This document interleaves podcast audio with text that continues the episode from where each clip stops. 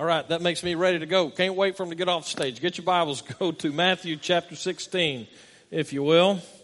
Matthew chapter 16. I want to warn you as we begin that, um, well, first of all, I'm not mad. Okay? Or angry, for that matter. Uh, I want you to get that because the sermon that we're about to get into here may make you think that I'm a little bit angry or upset, and that is not the case. Uh, as I start, I want to give you another warning, and that is that bad theology is everywhere. When you start looking for bad theology, don't forget to look behind the pulpit, in other churches especially.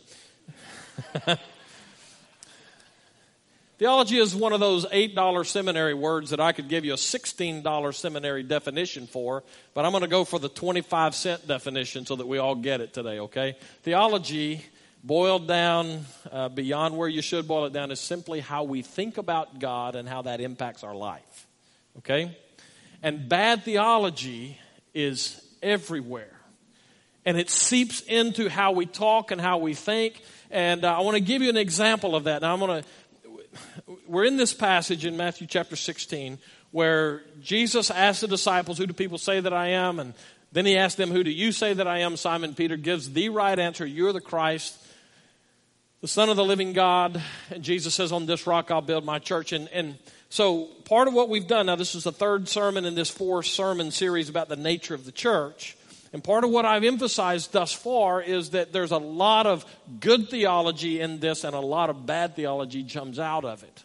For instance, you know those jokes? I, I think they're intended to be jokes. Uh, most of the time, I, I, have a hard time having them, finding them really funny because the theology is so bad in them that it causes me to kind of cringe. But it's the jokes that we tell about Simon Peter at the gates of heaven. You know those that I'm talking about? Uh, I could give you one that Tucson told me one time that is hilarious, right? But I don't have time for that one this morning. So I'm going to give you this one. Simon Peter's at the gates of heaven. By the way, when I get to the end of it, I'll tell you how bad theology, how much bad theology is in this, all right? So just stay with me. Simon Peter's at the gates of heaven and people start showing up to get into heaven. He asks them, you know, typical questions. What should I say to let you into heaven? And well, this person gives the right answer, and Simon Peter gives him one he wasn't expecting. He says, "So when you were on earth and alive, what church did you go to? What part of the church at large? What denomination were you part of?" And so the person at the front of the line says, "Well, I was Presbyterian." Simon Peter says, "That's great. We have Presbyterians here. Come on in." And Presbyterians are in room 12. So go down this hall, take a left, room 12, but please do this for me. When you go past room number 8, please be very, very quiet. Cool. Goes in, goes to the Presbyterian room. The next person in line comes up. He says, Why should I let you in? He says, Well, this is, a, you know, I, I, trusted Christ as my Savior. Great. That's the right answer. Where did you go to church? What part of denomination were you in? He says, I was Methodist. He said, Great. We have Methodists up here. Methodists are in room 20. So go down this hall, take a right, room 20. But please do this. When you get to room 8, be very, very quiet as you go past it. And so that scenario plays out time after time, and he's sending people wherever they go. And finally, a guy comes up to the front of the line and he says, uh, Wait a minute, before you ask me a question, I have to know why does everybody have to be so quiet when they go past room number eight? And Simon Peter says, Well, that's where the Baptists are, and they think they're the only ones up here in heaven. All right, now see, there's a hook in that, right? Here's some of the bad theology, right? You ready for this? First of all, there ain't no Simon Peter waiting at the gates of heaven. Okay? That's just bad theology. And here's another one for you. Uh, there's not going to be separation of denominations in heaven. All right? Now, that shocks some people. And here's the real shocker, in case you didn't find any humor in what I just got through saying Baptists are not the only ones who are going to be there. And let me even be, I'll be more conservative than that. All Baptists won't be there. There's a lot of bad theology in that little attempt at humor, but there's also some really good teaching for us today. Because the reality of that is that it exposes us. In this passage, well, let's just read it because we've already talked about it a little bit. So in verse number 13 of Matthew's Gospel, chapter 16, it reads this way Now, when Jesus came into the district of Caesarea Philippi, I'll tell you again, that's the northernmost part of Israel during those days. To stay in Israel and go north, that was as far as you could go, pretty much. So, as they were in the district of Caesarea Philippi, Jesus asked his disciples, Who do people say that the Son of Man is? And they said, Some say John the Baptist, some say Elijah, and others say Jeremiah or one of the prophets. Jesus, cutting to the chase, says, But who do you say that I am? And Simon Peter answered, You're the Christ, the Son of the living God. And Jesus answered him, Congratulations, blessed are you Simon, son of Jonah, for flesh and blood has not revealed this to you, but my Father who is in heaven. And I tell you, you are Peter, Petros, and on this rock, Petra, I will build my church, and the gates of hell shall not prevail against it.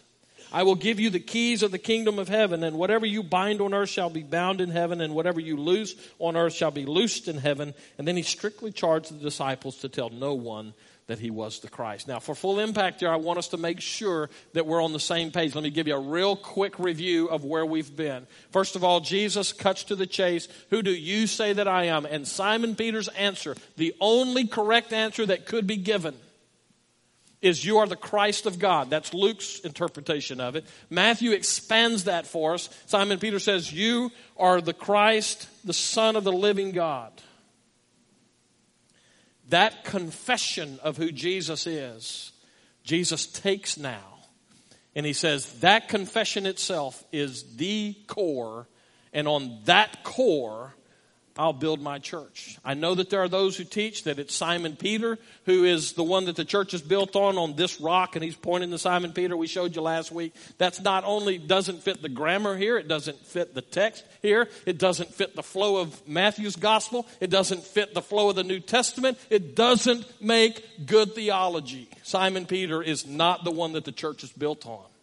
You are the Christ of God church is built on who Jesus is. It is the foundation of the church, and the implications of that on us are significant.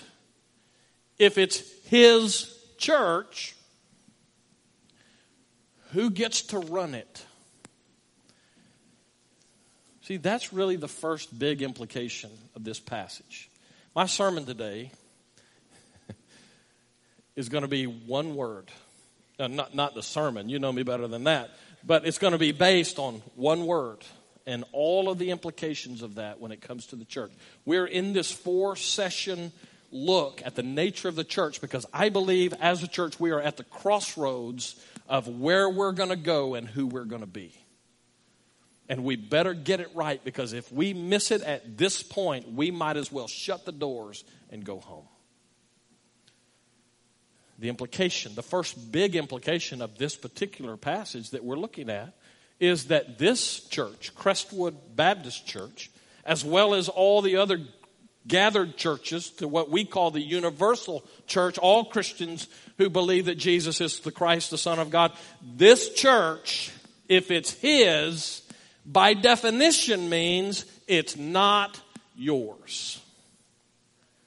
Okay, let me make that a little less attacking to you, and I'll put it on me. It's not my church. There are pulpits in America today filled with preachers in America today, no matter what they say, they believe that it's their church. We have seminaries teaching that's the way to do pastoral theology. Only problem with that is that goes totally against what Jesus says here. Did you see verse 18? We're going to come to it in our text in just a minute. But here's what it says Jesus says, I will build my church. That, that's difficult for us to grasp. I, I know we get it, but we don't get it a lot of the time. Yesterday, my, my son said something that was so profound. First of all, it nearly knocked me out of the car that he would say something profound. That's not true. He's the smartest guy in our family most of the time. It's not hard to do in our family, but uh, and Lauren's over there going, "Thanks, man. You're the best looking." So what do you get? You get okay. except for your mother, of course. And I'm going to go ahead and pray, and we'll go home now. Here's the deal. Uh, yesterday, church threw Lauren a, a, wedding shower. Thank you so much for doing that. She needed a shower, first of all, and uh, we, we appreciate y'all uh, loving her as you love us. And um, but Brandon and I, Brandon is Lauren's sister, my oldest son, and uh, we decided that. That's what I thought I said. Yeah, that's what I meant to say. You think what? Hear what I what I mean, not what I say. Okay. Um, so anyway, Brandon and I uh, felt like it was not safe for us to be at a wedding shower, and so we decided we would go play golf. My dad came in from Huntsville, and uh, so the idea was that we were going to go play golf. Lauren's fiance, John, uh, had never played golf before in his life. So we played for money yesterday. Um, no, that's not true. We didn't. We didn't need money. It was fun enough with him. Um, anyway, so on the way back from playing golf, Brandon and John, my son and future son-in-law, are sitting in the back seat, and they're talking about spiritual things. Now, you want to really know what blesses a parent's heart is for your kids to grow up and be able to talk about spiritual things. And uh, they were doing that. And Brandon said something that was incredibly profound. And I want you to get it. Matter of fact, if you don't get anything else out of the message today, this is worth the gas that it took you to get here. Whatever it was they were talking about, and I, I totally lost the topic, but it was about spiritual stuff. And Brandon said this You know, he says, I, I, I'm amazed, I am amazed, and most of the time at myself, at how far it is, the, the incredible distance from my head to my heart. Let me tell you something. That is profound truth when it comes to dealing with the things of God. We as church people have good theology in our heads, but the distance to our heart is overwhelming for us, and so we keep good theology locked in our heads, and somehow it doesn't get into our hearts, and then by definition, pumped out to the other parts of our body where we do life. This truth resides in the heads of church people everywhere. This is His church, not mine. But if that's the case, why do we have so much conflict in churches? We get it here, but we don't get it here. And it never gets to here. Remember last week I asked you, why do we have so many churches? Why is it that we have so many churches in this part of the world where you don't have to drive uh, not even you know, a mile and pass at least one other one, if not several other ones from this church. Why so many churches? One answer. Okay, there's multiple answers to that, but here's one of them. People can't get along with each other. And so they go and they have a problem at their church, and they say, in one way or another, we're going to go down the street and start our own church. By the way, and then they put names on those churches like the Greater New Harmony Baptist Church.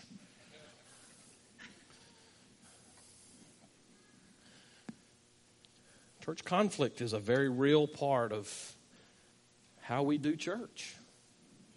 Why do we have so much conflict in churches? You ready for this? I got several zingers today. That's why I told you I wasn't mad on the front. Okay, as far if you're visiting with us, you need to know we're not in the middle of some big church fight here. Okay, now we may be when this one's over, but right now we're fine. All right, but this is the best time to have these kind of sermons. All right, because if we're not fighting and we get this stuff, we're open to hearing it better than if we've already chosen sides, right? That makes sense? And the fact of the matter is, it is God's word. Jesus says, I'll build my church. It's His, not ours. One of the reasons that we have so much conflict in churches maybe is because we just won't let Jesus be king of His church.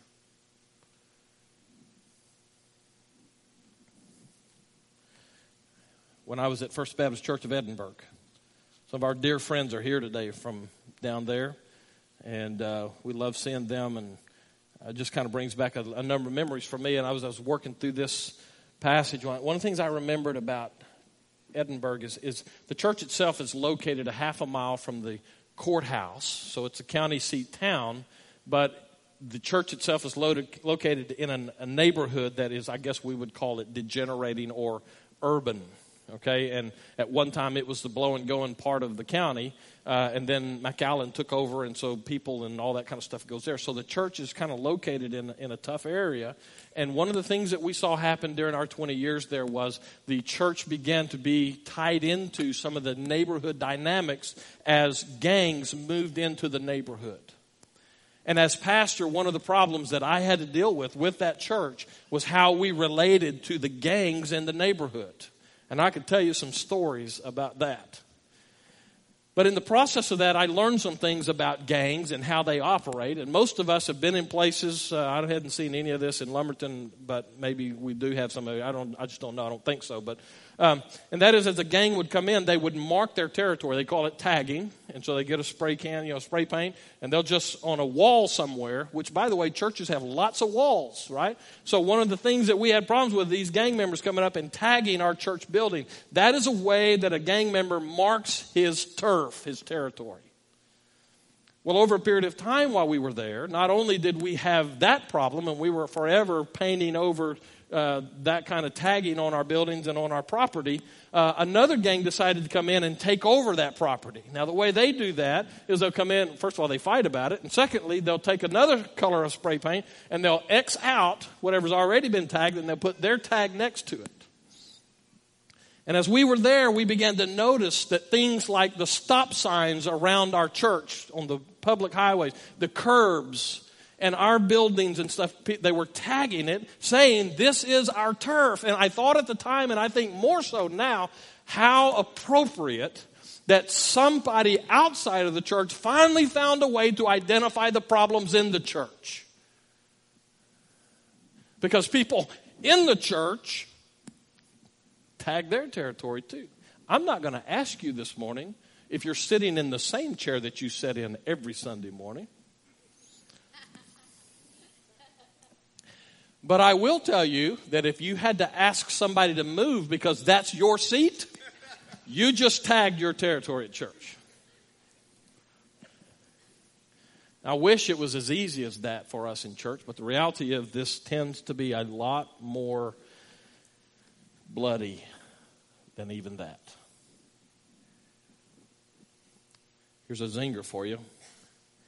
When kingdoms are threatened, kings go to war. And I've seen that more often than I like in churches.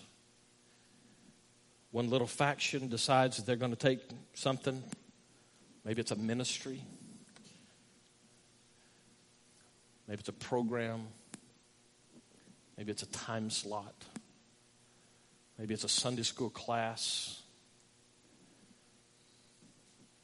And so they decide that's where they're going to be, and that's their turf and somebody starts moving in on that turf, kings go to war. How many churches do you know that right now are experiencing civil war? They're everywhere. I'm grateful that I could stand here and have this sermon today, and it's not us, as far as I know. Now, that's not to say that there aren't skirmishes going on, happens all the time. Matter of fact, let me just give you part of that. When I came to this church, one of the things that I realized immediately within the first two weeks that I was here was that we actually have two churches. Now, here's another statement I want you to get, okay, as we go through this that I'm about to, to explain for you. Most church conflict has very little to do with Jesus' kingdom. You, you got to get that. Okay? That, that's a horrible truth for us to have to say, but it is truth. Most church conflict has very little to do with Jesus' kingdom. So I came to this church moving towards three years ago now, and within two weeks I realized we had two churches here. Okay? We had the 830 church and we had the 11 o'clock church. Now, since I've been here, we've seen some flip flopping and people going and say, surely he does better preaching in the first service than the second, so I'll go there. Um, it's just. It's two churches. But that sets us up for this problem that I'm talking about. Because what happens is we have one church and they do church this way. And we have another church at 11 that does church this way. As pastor, I'm okay with that as long as we recognize we are one church. But you see, we start drawing these lines and we start digging trenches. First World War kind of warfare, where we dig our trenches and we throw chemical bombs at one another in church. Usually those are launched from our mouths. Most of that has very little to do with, if anything to do, with Jesus and his kingdom. But our kingdoms rise it goes to programs and classrooms and all of that kind of stuff. So here's the deal just don't be naive, okay? Please don't be naive. Most church conflict is over dumb stuff. Dumb stuff. What color should that carpet be? Well, we shouldn't have carpet. And Jesus, I'm sure, in heaven, shakes his head and goes, That ain't my church. My church doesn't do business like that. Uh, so let me throw this question. If, if we were to let Jesus be king of his church, would we have anything to fight about? Let's come back. Oh, oh, you want text? Let's go scripture then, all right? So let's come to that little one word, two letter sermon trigger that we have here. Verse 18, one more time, Jesus says, And I tell you, you are Petros, and on this Petra I will build my church, and the gates of hell will not prevail against it. I will build you a church. Is that the way it says it? It's not the way it says it. It says, I will build my church. The basic truth, the fundamental truth, 15, 20 minutes now worth of truth is it's not yours. And you should say, yeah, well, it ain't yours either, preacher. And I would say, you got that right. This, by the way, is further support why it cannot be Simon Peter that the church is built on. Because if it's Simon Peter that the church is built on, Jesus has no claims to it then. The reality is, it's his church. The whole gospel of Matthew is about Jesus as the Christ of God. And the reality is that only Jesus can be king. I, I know I didn't really expect an amen to that because that's a little threatening to us. Only Jesus can be king.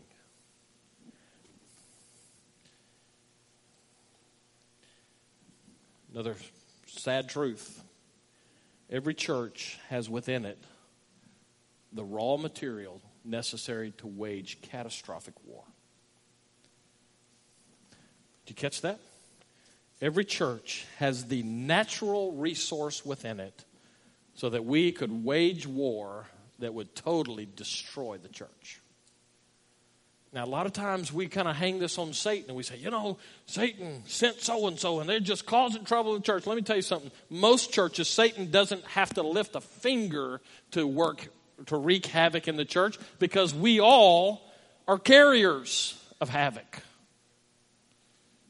And all it takes is one person to stand up and say, I think today I will be king of the church. Oh, I get that all the time through my long history in ministry. There's always somebody in the church ready to stand up and say, I'm king today.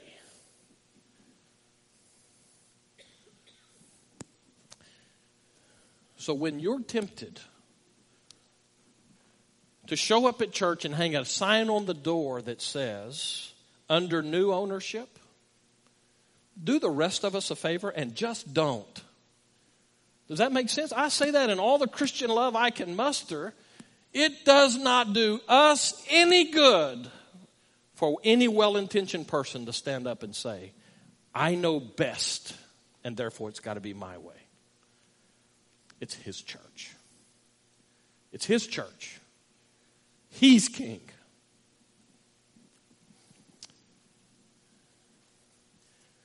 So, my, my practical side of me can't leave it there.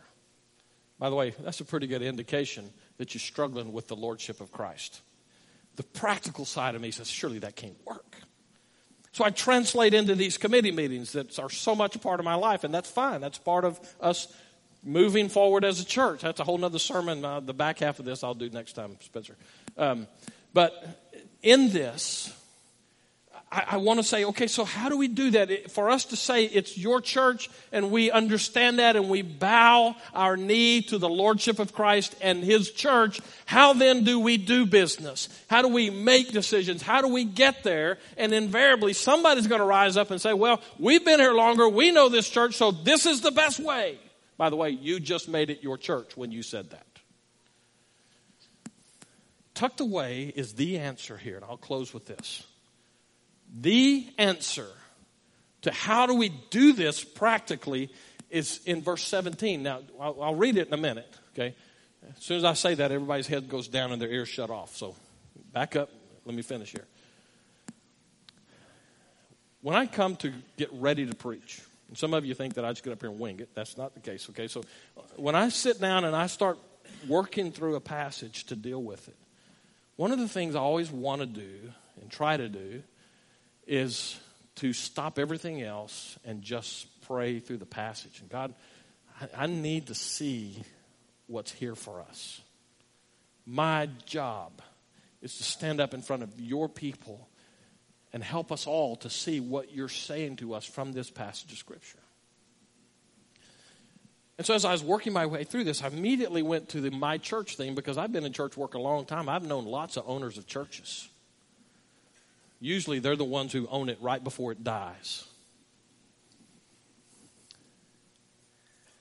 And as I was praying through this, it's like the Lord kept stopping me, you know, and I, it just what's what? And so finally I said, What? Verse, verse 17. You know, it wasn't the whisper, it was, Hey, dummy, look at verse 17. There's your answer. What does verse 17 say? Have it right here in my Bible. I just had to find it. Here it is. And Jesus answered him, Blessed are you. In other words, congratulations, Simon, son of Jonah. For flesh, here it is. For flesh and blood has not revealed this to you, but my Father who is in heaven. You want a good truth about how to be the church that God wants us to be, where Jesus is in charge? Listen to his Father. If you're a leader in this church, if you're a Sunday school teacher, a deacon, a committee member or chairman especially, if you work in any way, a wanna worker, any place in this church where you stand as a position that the church has said, we've recognized your efforts in this. Hear me say this. Don't bother doing that if you're not listening to what God has to say. Because one of the first things that he will always say is, that's not your church. So don't treat it like it is. This is one of those sermons that will flesh itself out for us for a hundred years.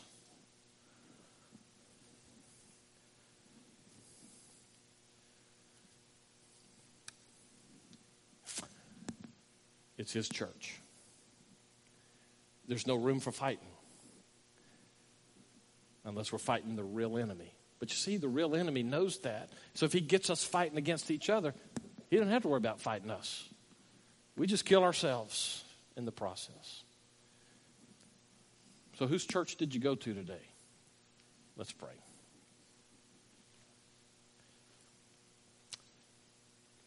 Lord, we really don't like this kind of stuff. I just assume you let us talk about your love and grace and how great it is to be your children. But we recognize that church stuff is often very messy. And the reason it is is because people are involved, and the reason that's a problem is because we're all eaten up with sin and that essential want to control our kingdoms. And help it not to be so. Give us the honesty to ask the question of ourselves Have I tried to make it mine? And then give us the courage to bow our knee before you and let you be king. In Jesus' name.